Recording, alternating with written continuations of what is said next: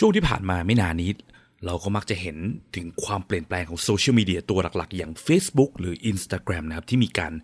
เพิ่มฟีเจอร์ที่มีความคล้าย TikTok มากขึ้นเรื่อยๆจนกระทั่งมันมีช่วงหนึ่งที่ยูเซอร์ของ Facebook กับ Instagram เนี่ยทนไม่ไหวออกมาโวยวายเพราะว่า Facebook Instagram พยายามที่จะเป็น TikTok มากจนเกินไปนะครับเพราะ TikTok เป็นเทรนด์ที่โซเชียลมีเดียที่คนใช้เยอะมากนะครับมีอัตราการเติบโตสูงมากซึ่งพอพูดถึงคำว่าเทรนด์เนี่ยหลายๆครั้งเราก็มักจะได้ยินว่าเราควรจะต้องตามเทรนด์ให้ทันนะเวลาที่เราทำธุรกิจทำมาร์เก็ตติ้งหรือสร้างโปรดักต์ใช่ไหมครับ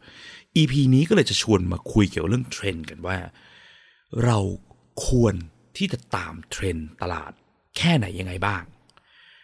และอีกสิ่งที่เรียกว่าเทรนด์เนี่ยมันเกี่ยวข้องกับ user need useful usable ที่เราพูดกันมาเรื่อยๆในเอพิโซดก่อนๆยังไงบ้าง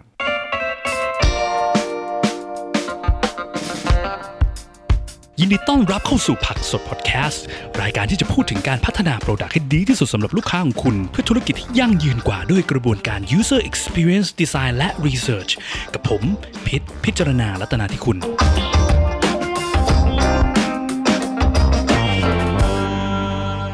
สวัสดีครับ อี พี นี้มาคุยเกี่ยวเรื่องสิ่งที่เรียกว่าเทรนด์กันเนาะเพราะว่าเอ่อเทรนด์นี่มันเป็นสิ่งที่น่าสนใจนะโดยเฉพาะผมคิดว่าคนที่เรียนพวกด้านการตลาดคนที่ทำธุรกิจเนี่ยเราก็มักจะได้ยินคนพูดถึงการรีบตามเทรนด์ให้ทันใช่ไหมครับโดยเฉพาะมาร์เก็ตติ้งเนาะตอนนี้เทรนด์เราการตลาดปีนี้เรามาเป็น TikTok แล้วเรามาเป็น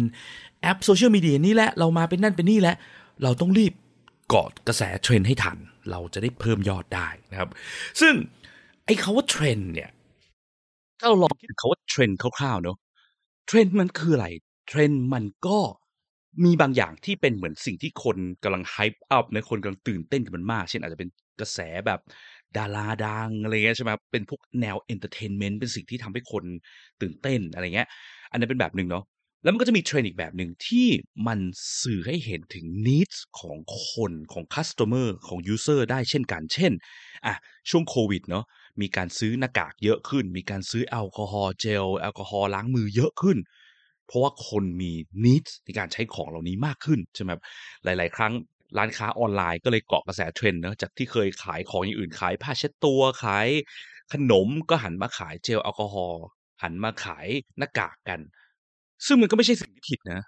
ใช่ไหมครับคือเราทำธุรกิจใช่ไหมเราก็ต้องเพิ่มยอดขายเราก็ต้องทำกำไรแล้วนี่คือวัตถุประสงค์ของการมีธุรกิจใช่ไหมครับทีนี้ในด้านเกี่ยวกับการสร้างดิจิตอลโปรดักต์ก็เช่นกันนะเวลาที่เราสร้างดิจิตอลโปรดักต์เรามีแอปอยู่อ่ะบริษัทเรามีแอปเนอะหรือว่าบริษัทเราเป็นบริษัททำดิจิตอลโปรดักต์มีเว็บไซต์อีคอมเมิร์ซอะไรเงี้ยหลายๆครั้งเทรนด์ก็มักจะเป็นสิ่งที่ถูกนำเข้ามาคำนึงถึงเวลาที่เราจะเชฟตัวโปรดักต์เราเช่นกันว่าเอ้ยเนี่ยเราควรจะมีฟีเจอร์ใหม่ไหมเพราะเห็นว่าช่วงเนี้ยคนเนี่ยเขาฮิตในเรื่องนี้นี้นี้กันแอปคู่แข่งแอปบริษัทนู้นเขามีไอ้แบบนี้เราควรจะเอาไอ้ฟีเจอร์เหล่านี้เข้ามาใส่ในแอปเราบ้างดีไหมนะครับอีกครั้งก็คือเกิดการที่ว่าเปลี่ยนปรับแอปของเราไปเลยเพื่อไปตามเทรนด์ที่มันเป็นอยู่นะครับสิ่งที่มันควรเป็นมันควรเป็นแบบไหนดีล่ะนะครับก็ อี พี นี้ก็เลยอยากจะมาคุยเกี่ยวกับเรื่อง case study หนึ่งแล้วกันที่มันเพิ่งเกิดมาไม่นานนี้เนาะคือ product ตัวใหญ่ๆที่เราทุกคนก็น่าจะเคยใช้กันประจำใช่ไหมก็คือ social media เจ้าหลัก Facebook กับ Instagram ใช่ไหมครับถ้าช่วงที่ผ่านมาจริงๆก็ช่วงนี้ด้วยเนาะหลายๆคนอาจจะสังเกตเห็นใช่ไหมมันมีความเปลี่ยนแปลงหลายๆอย่างของ Facebook กับ Instagram ที่เกิดขึ้นก็คือมันจะมีสิ่งที่เรียกว่า Reels ใช่ไหม R E E L Reels ที่มันจะเป็นเหมือนช็อตวิดีโอสั้นๆโผล่ขึ้นมาจากใครก็ไม่รู้ที่เราก็ไม่ได้รู้จักใช่ไหมครับพยายามดึงฟีดไอ้พวกเนี้ยเข้ามาซึ่งไอ้ช็อตวิดีโอเนี่ยหลายๆคนก็น่าจะเห็นปุ๊บก็พอเดาได้เลยว่ามันคือลอกมาจาก TikTok หรือเปล่าใช่ไหมครับเพราะว่า TikTok เนี่ยมันลักษณะการใช้งานโซเชียลมีเดีย TikTok มันจะเป็นช็อตวิดีโอของใครก็ไม่รู้ใช่ไหมครับที่มันขึ้นมาแล้วเราก็เข้าไปนั่งดูแล้วก็ดูจบแต่ละช็อตวิดีโอปุ๊บก็ไถไปอันต่อไปแล้วก็ดูดูดูดูไปเรื่อยๆเนาะมันก็จะค่อนข้างแบบเสพติดพอสมควรสำหรับ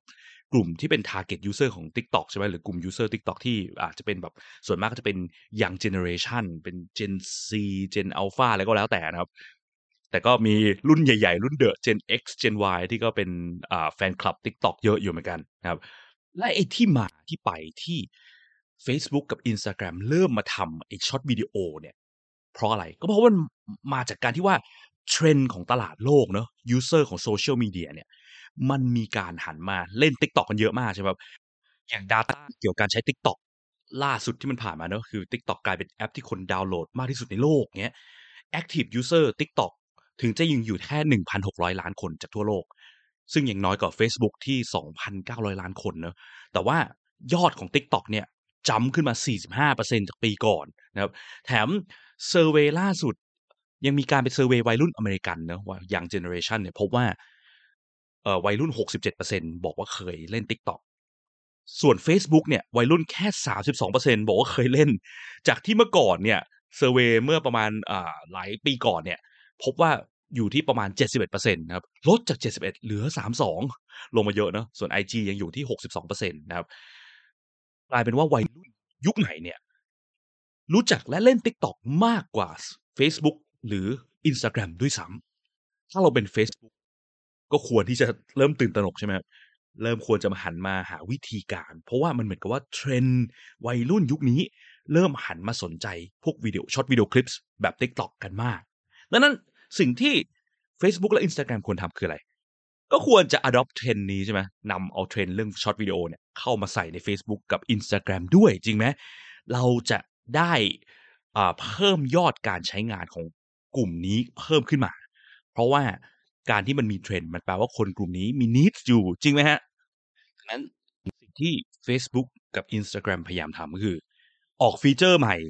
เพื่อที่จะเสิร์ฟ need ไอ้เรื่องนี้นะไอ้พวกแบบการดูช็อตวิดีโอวิดีโออะไรเงี้ยนะครับแล้วสิ่งที่มันเกิดคืออะไรรอบตัวผมเนี่ยก็ได้ยินคนบ่นกันระนาวเลยเกี่ยวกับการใช้ Facebook กับ Instagram เวอร์ชันใหม่นะครับอย่างพี่สาวผมเนี่ยที่เขาเป็นเอ่อเล่น ไอ จี บ่อยๆเนาะไปตามดาราตามเพื่อนเขาอะไรเงี้ยถึงขั้นบอกทนไม่ไหวยอมกดปุ่มฟีดแบ็กแล้วพิมพ์ด่าส่งเข้าไปบอกว่าทำอะไรของแกอยู่นะครับทั้งที่เขาบอกว่าเขาเล่นมาเป็นสิบปีเนี่ยเขาไม่เคยจะไปยุ่งเกี่ยวกับการส่งฟีดบงฟีดแบ็กแล้วใช้ใช้ไปเนาะ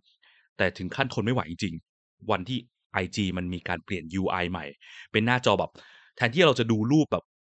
สไลด์ขึ้นสไลด์ลงเนาะสกรอลขึ้นลงได้ตามสบายตามที่เราเคยใช้เนี่ยกลายเป็นเอ่อสกรอลทีหนึ่งมันก็ปัดไปทีละรูปทีละรูปทีละรูปเปลี่ยน ยู ไอ ให้เหมือน TikTok มากในการดูรูปเพื่อนเนาะมันกลายเป็นว่าการปัดไปปัดมาดูเอ่อตำแหน่งในการกดหัวใจอะไรเงี้ยก็เปลี่ยนที่จนงงไปหมดเพื่อนหลายคนก็ด่าลงใน Facebook เกี่ยวกับการเปลี่ยน ยู ไอ ที่มันเป็นใหม่นะครับซึ่งไอเนี้ยตอนแรกผมก็คิดว่าเฮ้ยมันหรือมันเป็นที่ตัวเราวะเรากลุ่มเราเองหรือเปล่าอาจจะไม่ใช่กลุ่มที่ตรงตามนี้ในเรื่องช็อตวิดีโอแบบนี้อะไรเงี้ยเนาะมันก็เริ่มมีมูฟเมนต์บางอย่างจากฝั่งต่างประเทศเหมือนกันที่เริ่มออกออกมาแอนตี้ต่อต้านการเปลี่ยน ยู ไอ การเปลี่ยนเพิ่มฟีเจอร์ใหม่ๆเหล่านี้ของ Facebook และ ไอ จี เข้ามานะครับมีเซเลบคนดังอย่าง Kylie Jenner นะที่เริ่มออกมาฟาดเริ่มออกมาโพสต์ด่าเกี่ยวกับ ไอ จี ที่มันเปลี่ยน ยู ไอ ไปนะครับเริ่มมีแคมเปญที่ตั้งชื่อว่า Stop Trying to Be TikTok I Just Want to See Cute Photos from My Friend เงี้ยเป็นมีคนไปเริ่มแคมเปญใน เชนจ์ ดอท ออร์ก นะที่คนไปลงชื่อเอ่อประนามใช่ไหมในสิ่งที่เขาคนไม่ไม่เห็นด้วยอะไรเงี้ยนะครับเกิดเป็น movement ทางสังคมคนไปลงชื่อกันเป็นแสนเลยบอกว่า ไอ จี เฮ้ยเลิกทำตัวเป็น TikTok ได้แล้วคือของเดิมอ่ะมันก็โอเคอยู่แล้วจะไปเปลี่ยนทำไม Facebook ที่เราเข้าไปในฟีดเราเพื่อไปดูอัปเดตข่าวสารจากเพื่อนเราเนาะหรือสิ่งที่เพื่อนเราแชร์ซึ่งมันก็มักจะคล้ายๆกับสิ่งที่เราสนใจอะไรเงี้ยกลายเป็นว่ามันเริ่มมีวิดีโอของใครก็ไม่รู้แปลกๆโผล่เข้ามาบางครั้งมันก็โอเคนะในการเข้าไปดูเล่นๆเพลินๆใช่ไหมแต่หลายๆครั้งมันก็เป็นวิดีโอที่แบบอะไรวะมันมาจากไหนวะนะครับกลายเป็นว่าคนด่ากันละนาวแต่จริงๆแล้วหรือว่าอาจจะเป็นเพราะว่าที่เราด่าเนี่ยเป็นเพราะเราไม่ได้เป็นยูเซอร์ของ TikTok หรือเปล่าเราเลยไม่มีนิดเหล่านั้นแต่คนที่ใช้ TikTok หลายคนก็ออกมาด่าเช่นกันว่าเฮ้ยไอ้พวกวิดีโอเหล่านี้มันเคยเห็นใน TikTok อยู่แล้วคนที่เขามาโพสต์ลงใน Facebook ใน ไอ จี เป็น Reels เนี่ยเขาก็แค่ไปเซฟมาจากใน TikTok แล้วก็รีโพสต์ใหม่มันคือคอนเทนต์เดิมฉันจะมาดูใน Facebook ใน Instagram ทำไมเพราะเวลาที่ฉันใช้งานเนี่ยมันคนละเคสกันคนละเวลาคนละวัตถุประสงค์กันถ้าอยากดูพวกวิดีโอเหล่านี้ฉันไปเปิด TikTok ก็ได้ฉันจะมาเปิด Facebook เปิด ไอ จี ดูทำไมจนสุดท้าย Instagram ก็เลยต้องยอม roll back เนอะไอ้ที่เขาเปลี่ยน ยู ไอ extreme กลายเป็น TikTok เนี่ยกลับมาเป็นเหมือนเดิมนะครับเพราะว่าทนกระแส user ที่ออกมาฟาดไม่ไหว ครับ เราเห็นอะไรจากเหตุการณ์นี้บ้าง จะเห็นว่ามันจะมี สอง มุมมองเนอะ หนึ่งคือมุมมองของ Business ใช่ไหมครับ ที่เขามองยอดเป็นหลัก ยอดคนใช้งานแพลตฟอร์มอื่นที่เป็นคู่แข่งเรา เป็นคู่แข่งไหม เป็นสิ TikTok เป็นโซเชียลมีเดีย ฉันก็เป็นโซเชียลมีเดีย โซเชียลมีเดียนั้นมาแย่งยูเซอร์ฉัน แถม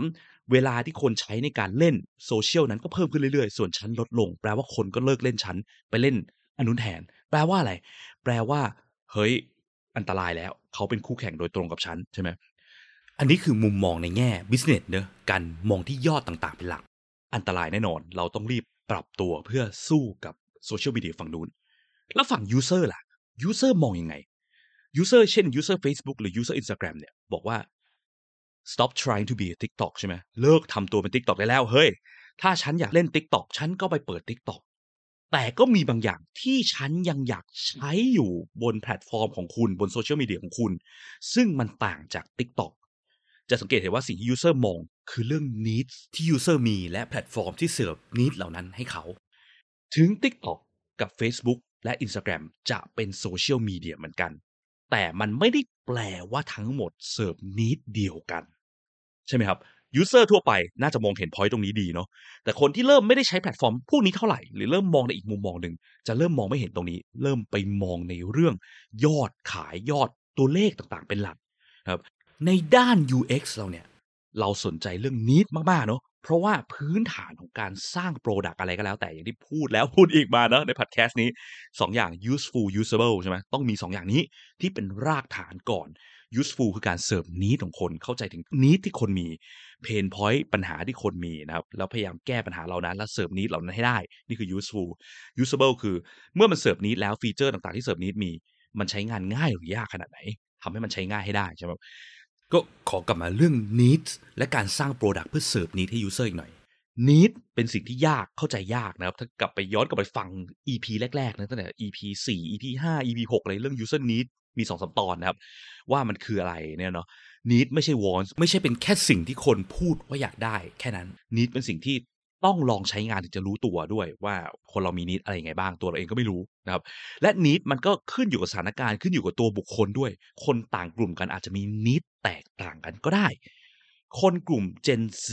กลุ่ม Gen Z กลุ่มเด็กๆเนี่ยก็อาจจะมี need หลายๆอย่างที่แตกต่างกับคนกลุ่มวัยทำงานหรือกลุ่มวัยเกษียณเนาะคนกลุ่มวัยผู้ใหญ่อะไรเงี้ยก็ได้นะครับแต่ละกลุ่มมีนี้ที่แตกต่างกันจุดหนึ่งที่มันมักจะเป็นปัญหาของการปรับโปรดักต์ตามเทรนด์เนี่ยก็คือว่าเมื่อเรามองที่เทรนด์หลายๆครั้งเรามักจะลืมวิเคราะห์ถึงนี้ที่มันอยู่ใต้เทรนด์เหล่านั้นเพราะว่าสิ่งที่มันสำคัญกว่าเนอะไม่ว่าเราจะทำอะไรก็แล้วแต่วิเคราะห์ถึงนี้และปัญหาของยูเซอร์จริงๆให้ได้ว่าโปรดักต์เรามีเพื่อเสริมนี้อะไรให้ยูเซอร์นะครับซึ่งถ้าเราเลิกสนใจเรื่อง need นะสนใจแค่ว่าเราจะทำอะไรโฟกัสแค่ว่ามีฟีเจอร์อะไรดีเพิ่มฟีเจอร์อะไรดีลืมไปว่าทำฟีเจอร์เหล่านี้เพื่อเสิร์ฟ need อะไรมันก็มีโอกาสที่จะสร้างปัญหาแบบเคสเนี่ยได้ง่ายๆนะครับซึ่งไม่ใช่แค่ Facebook เนอะอ่าหลายๆแอปพลิเคชันต่างๆที่เราใช้กันในชีวิตประจำวันเนี่ยก็มักจะมีอะไรแบบนี้โผล่มาบ่อยๆเนอะอย่างแอปบางแอปแอปแชทแอปธนาคารแอปประกันแอปนู่นแอปนี่แอปที่มันมีฟังก์ชันการใช้งานบางอย่างแอปพวกนี้มีเพื่อช่วยให้เราทำอะไรบางอย่างในชีวิตได้ดีขึ้นนะเนาะวันดีคืนดีอยู่ดีเพิ่มฟีเจอร์แปลกๆเข้ามาที่เราไม่ได้มี need อะไรใดๆและทำให้ประสบการณ์การใช้งานมันแย่ลงอีกก็มีบ่อยๆนะครับใช่ไหมบางทีแบบอุ้ยโอนเงินได้เร็วจังเลยวันดีคืนดีเริ่มมีขายของอะไรแปลกๆเข้ามาทำให้การโอนเงินมันยากขึ้นเรื่อยๆๆสร้างปัญหาเพิ่มขึ้นนะครับ experience จริงๆไม่ได้ดีขึ้นกลับแย่ลงด้วยซ้ำแต่ว่าในฝั่งคนสร้าง product นะทีมสร้าง product คนที่มีสิทธิ์มีเสียงในการตัดสินใจว่า product ควรจะเป็นยังไงควรจะมีฟีเจอร์ยังไงกลับไม่ได้มองเห็น point เหล่านี้เพราะว่าเขามองไปอย่างตัวเลขพวกยอดขายพวกนู่นพวกนี้แทนใช่ไหมครับดังนั้นอันนี้ก็เป็นสิ่งที่เลยอยากจะมาย้ำกันเพิ่มเติมนะครับในเอพิโซดนี้ถึงเรื่องเดิมนะก็คือเรื่อง useful usable เรื่อง need ของ user เนี่ยสำคัญมากแล้วก็อย่าโฟกัสในเรื่องธุรกิจมากจนเกินไปจริงๆโฟกัสบ้างอะได้เนาะแต่ถ้าโฟกัสทางด้านธุรกิจแล้วสิ่งที่เรากำลังพยายามจะทำเนี่ยมันไปกระทบของเดิมที่มันเวิร์กอยู่เนี่ยมันจะสร้างปัญหาให้ user ได้แล้วก็จะมีเสียงตอบรับกลับที่ไม่ค่อยดีเท่าไหร่จาก user แบบนี้นะครับทีเนี้ยจากที่เมื่อกี้พูดไปเนาะบอกว่าถึง Facebook Instagram TikTok ทั้งหมดเป็นโซเชียลมีเดียเหมือนกัน แต่สามเจ้าเนี้ยสามตัวเนี้ย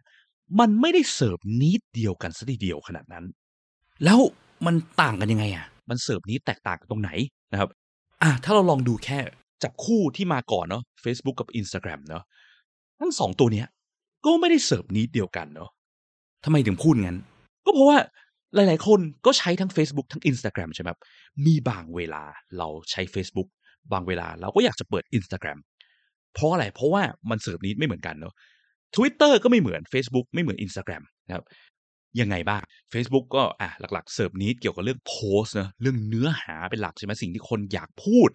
อ่ะอยากแชร์รูปที่เป็นคอลเลกชันเยอะๆนะสร้างอัลบั้มมีความซับซ้อนในการโพสต์ทางโซเชียลมีเดียเป็นโซเชียลมีเดียเจ้าแรกที่เริ่ม dominate โลกเนาะ Instagram เสิร์ฟนี้ในเรื่องการดูรูปเร็วๆไวๆใช่ไหมรูปสวยๆมีการใส่ฟิลต้องฟิลเตอร์ให้ดูคลาสสิกดู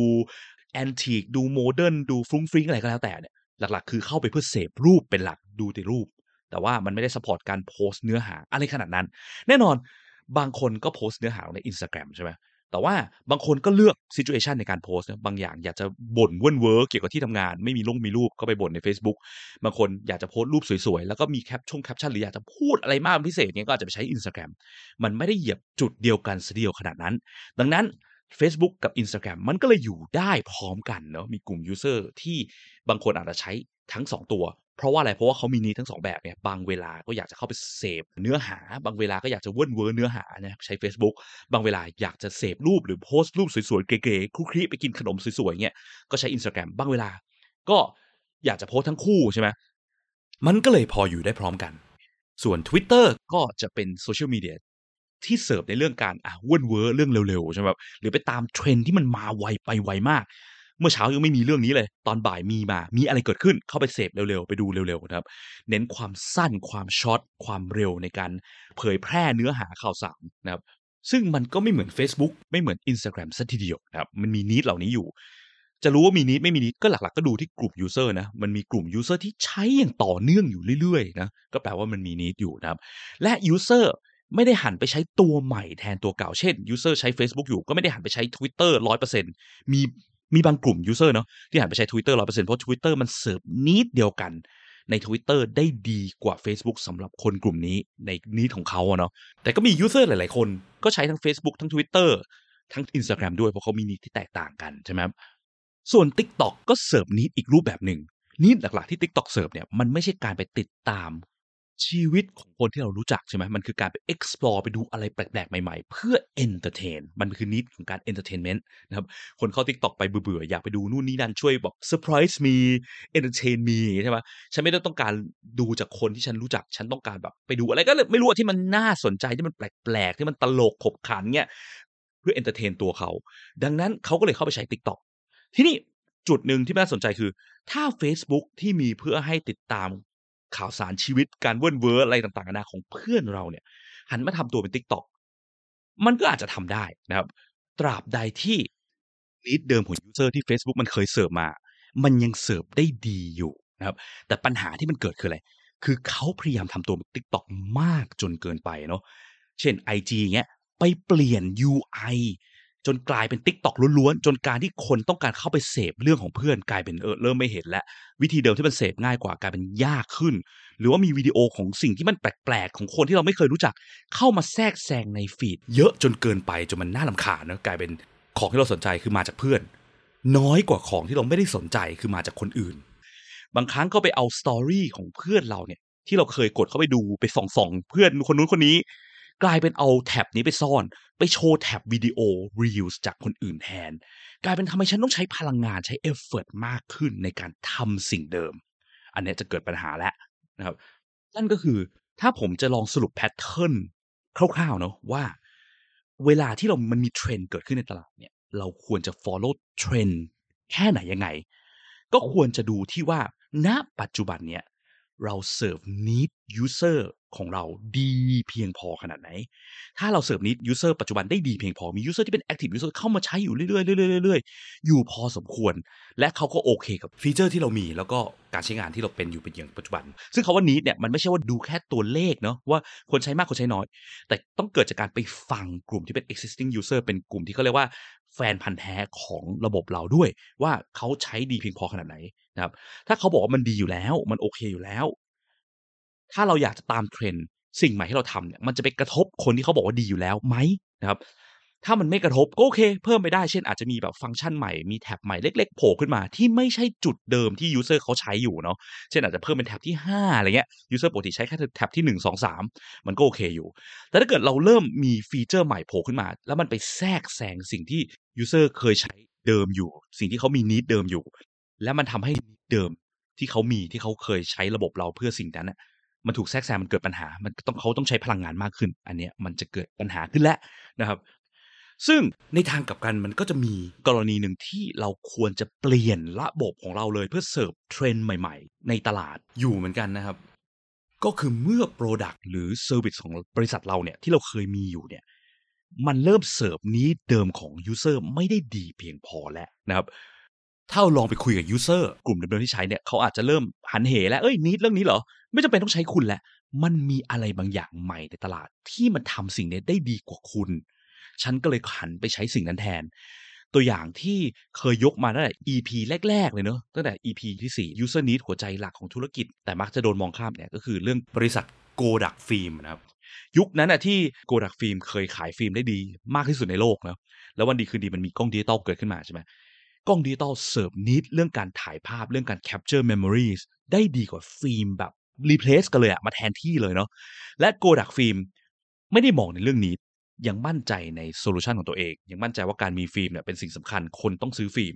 สุดท้ายก็เลยโดนกล้องดิจิตอลรีเพลซเขาซะนะครับกลายเป็นก็เลยต้องปิดตัวลงในส่วนของโกดักฟิล์มเนี่ยกรณีนี้เนี่ยจริงๆแล้วถ้าโกดักไปทำรีเสิร์ชไปคุยกับยูเซอร์จริงๆเนาะที่เคยซื้อฟิล์มบ่อยๆอ่ะเขาหันไปใช้โซลูชันอื่นแทนเพราะโซลูชันอื่นมันรีเพลซตัวเขาได้ดีเพียงพอนะครับอย่างเงี้ยโกดักฟิล์มควรต้องรีบปรับตัวแหละครับหรืออย่างอ่ะตอนที่ Facebook มา replace ไฮไฟว์ ใช่ไหมหรือว่าที่ต่างประเทศก็จะเป็น MySpace นะครับที่อเมริกาอะไรเงี้ย MySpace ก็คล้ายๆ ไฮไฟว์ เป็นโซเชียลมีเดียเหมือนกัน Facebook กับ ไฮไฟว์ หรือว่า MySpace เนี่ยมันเสิร์ฟนิดเดียวๆกันเลยก็คือการที่บอกว่าฉันมีโปรไฟล์ส่วนตัวเนาะเป็นโซเชียลมีเดียที่ฉันอยากจะ express ตัวตนฉันอยาก express จะบ่นเว้อๆอะไรก็ได้อะไรเงี้ยในโซเชียลมีเดียเหล่านี้เนี่ย Facebook ทำได้ดีกว่า ไฮไฟว์ ได้ดีกว่าเอ่อ MySpace เยอะเลยทุกอย่างมันเร็วกว่าสมูทกว่าการ connect social media การ suggest อะไรต่างๆนาเพื่อนอะไรเงี้ยมันดีกว่าหมด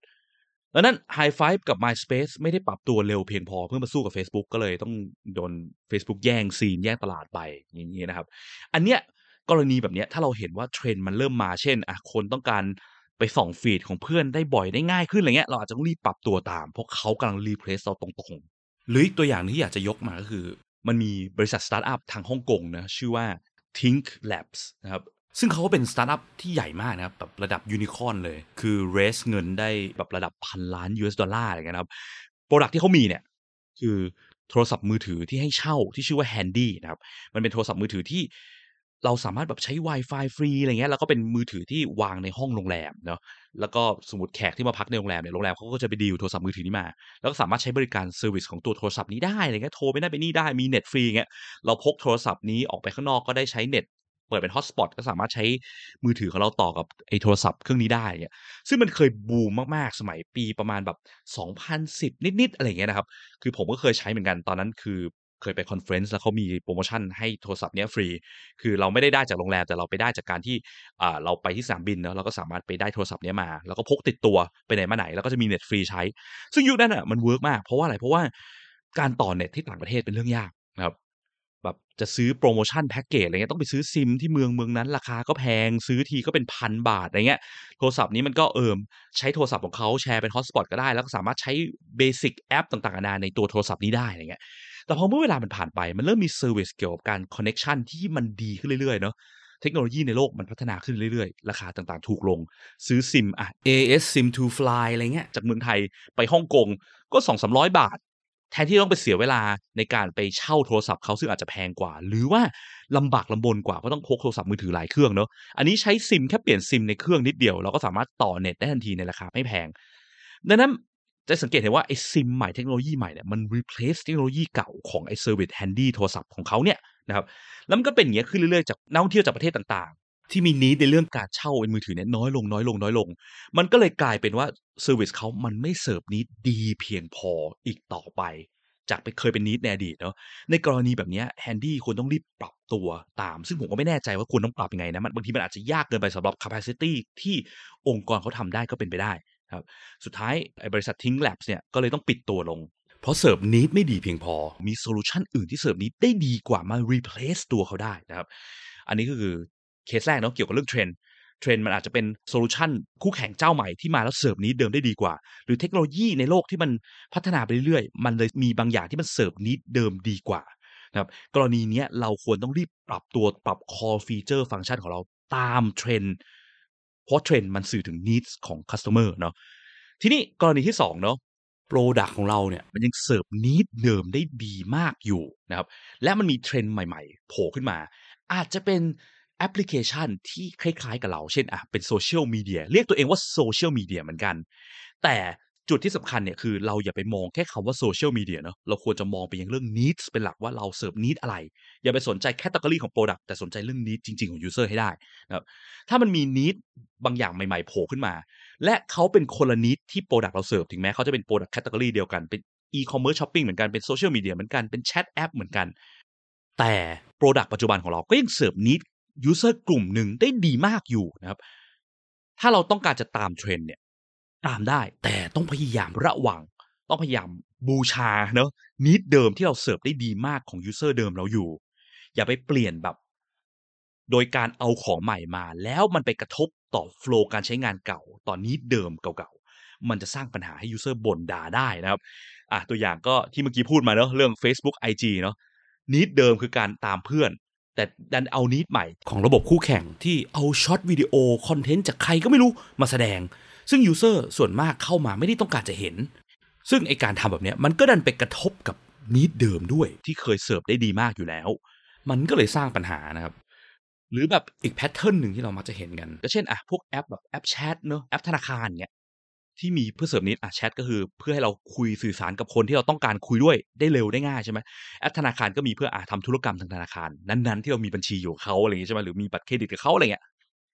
ไปเพิ่มฟีเจอร์เช่นอ่ะไปเพิ่มป๊อปอัพแปลกๆแอปแชทอยากจะทำตัวเป็นแอปข่าวสารเพราะเห็นว่าเอ้ยเดี๋ยวนี้มันมีเทรนด์นะอยากเป็นแอปที่ทำได้หลายอย่างก็เลยเอาข่าวสารเอานิวส์เนาะเอาอะไรมาใส่เข้ามาแล้วแค่นั้นไม่พอดันเอาข่าวสารเนี่ยมายัดในโฟลว์ของการแชทของยูเซอร์โดยเช่นเปิดแอปขึ้นมาแทนที่จะเข้าไปแชทได้เลยกลับต้องมีป๊อปอัพแปลกๆขึ้นมาแล้วเอาข่าวประจำวันนี้ขึ้นมาซึ่งยูเซอร์ไม่ได้อยากจะทำไงสิ่งที่ยูเซอร์ต้องการคือแชทกับเพื่อนเพื่อนส่งเมสเสจมาอยากจะเข้าไปคุยกับเพื่อนไปตอบเพื่อนเร็วๆกลายเป็นต้องมานั่งผ่านป๊อปอัพพวกนี้สร้างปัญหายูเซอร์เดิมอีกอันนี้แน่นอนจะต้องมีโอกาสที่ถูกยูเซอร์ด่าได้นะครับถ้าเกิดสมมติอ่ะเราอยากจะลองเช่นเราอยากจะเสิร์ฟเรื่องนิดข่าวสารเพิ่มแค่ไปเพิ่มแท็บหรืออะไรที่มันห่างไกลจากโฟลว์เดิมที่ยูเซอร์ทำประจำอย่างเงี้ยยังพอโอเคนะให้ user ลองกดไปเจอเองซึ่งมันก็มีโอกาสสูงกันที่ user อาจจะไม่ได้สนใจของพวกนี้เลยเพราะว่าเขาเปิดแอปนี้มามีวัตถุประสงค์เพื่อแชทเนอะ